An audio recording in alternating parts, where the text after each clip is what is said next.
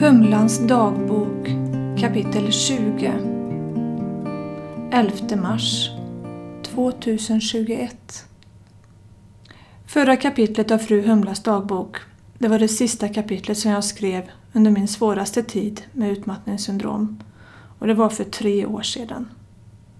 Jag insåg ganska snart att jag hade en lång väg kvar trots att jag varit borta från omvärlden i över ett år.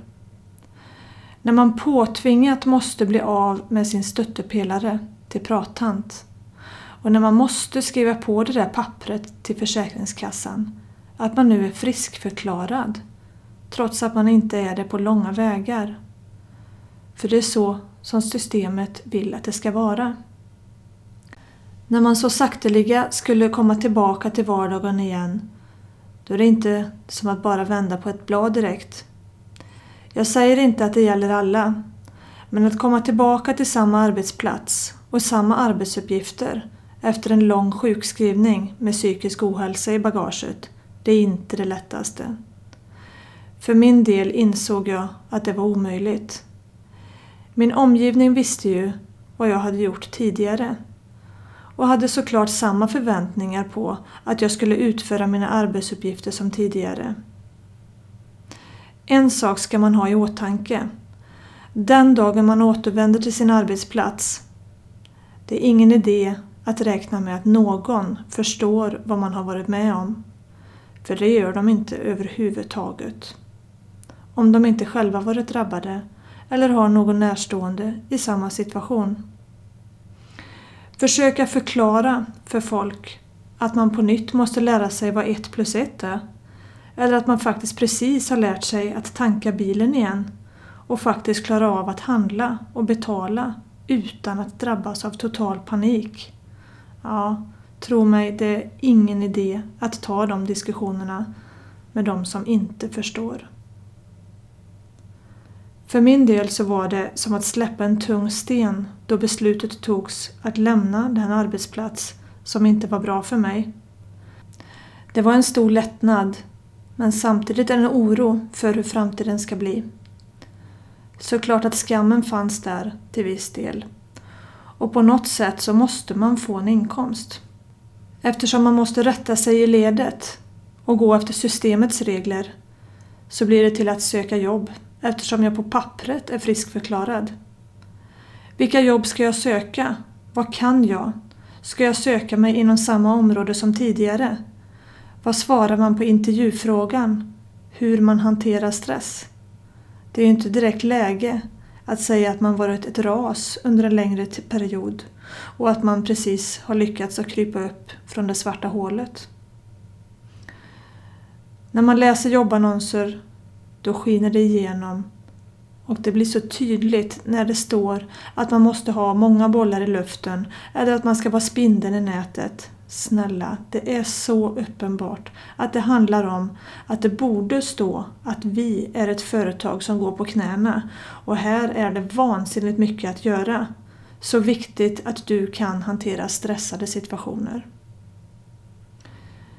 Idag vill alla företag ha ett litet Kinderägg med minst tre önskningar i en persons jobb.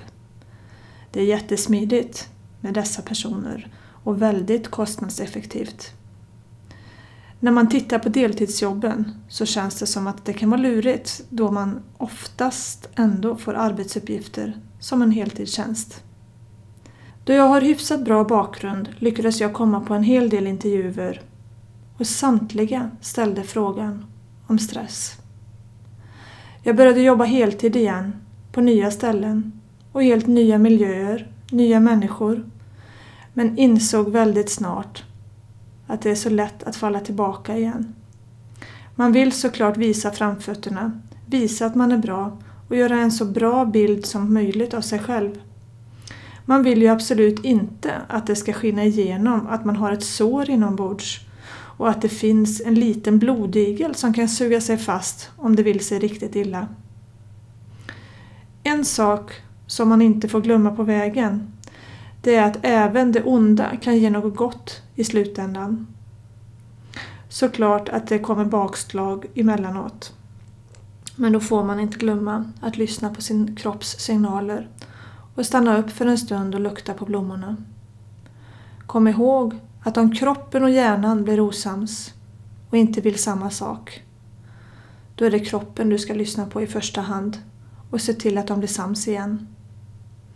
Säga vad man vill, man har blivit klokare och lärt sig mycket om sig själv och vad som är meningen. Det fina är att om en dörr stängs så öppnas en annan. Saker och ting kanske bara är meningen. Hade inte den här svåra tiden hänt mig så hade jag garanterat varit kvar i samma ekorrhjul och chippat efter andan för att försöka ta mig ur. Det har varit mycket smärta på vägen på olika sätt. En av mina bästa vänner valde att inte ha kontakt med mig mer då hon inte klarade av att se det lidandet hos mig där och då. Hon sa så mycket kloka ord till mig som jag inte då var mottaglig till under denna jobbiga perioden. Men när man är mitt uppe i allt, då är det svårt att inse vad som är bäst för en för stunden. Jag vill inte tro att avbrottet mellan oss är för alltid, utan att tiden läker alla sår, som det så fint heter.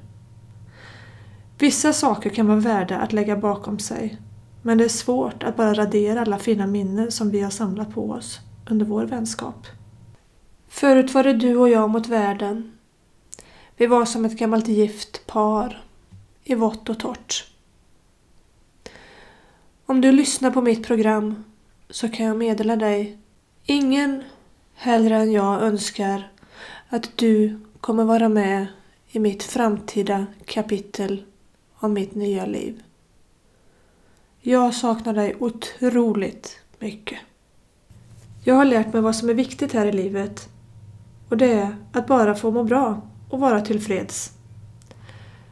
Man har lärt sig att ta hand om sig själv, göra saker som är roliga, förverkliga de där drömmarna man alltid haft.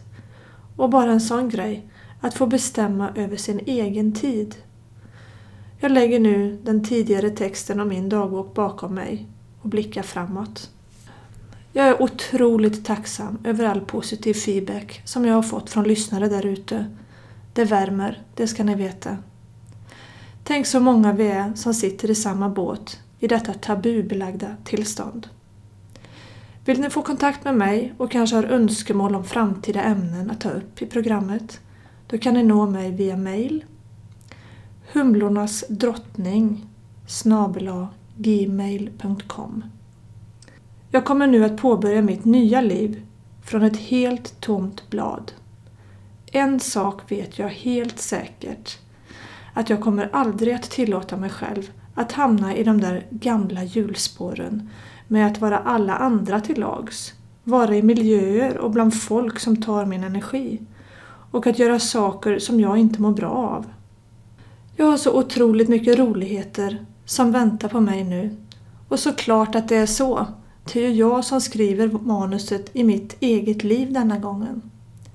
Jag är väldigt förväntansfull över vad framtiden har att erbjuda. Den där numera starka och otroligt viljestarka Humlornas drottning. Skjut inte upp ditt liv till nästa vecka, nästa månad eller nästa år. Den enda gång du lever, det är just nu. Ta vara på den och gör något bra av det.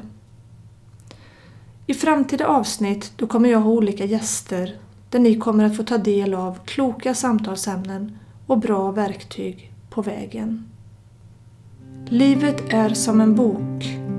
Du kan inte ändra de sidor som redan är skrivna. Men du kan börja på ett nytt kapitel.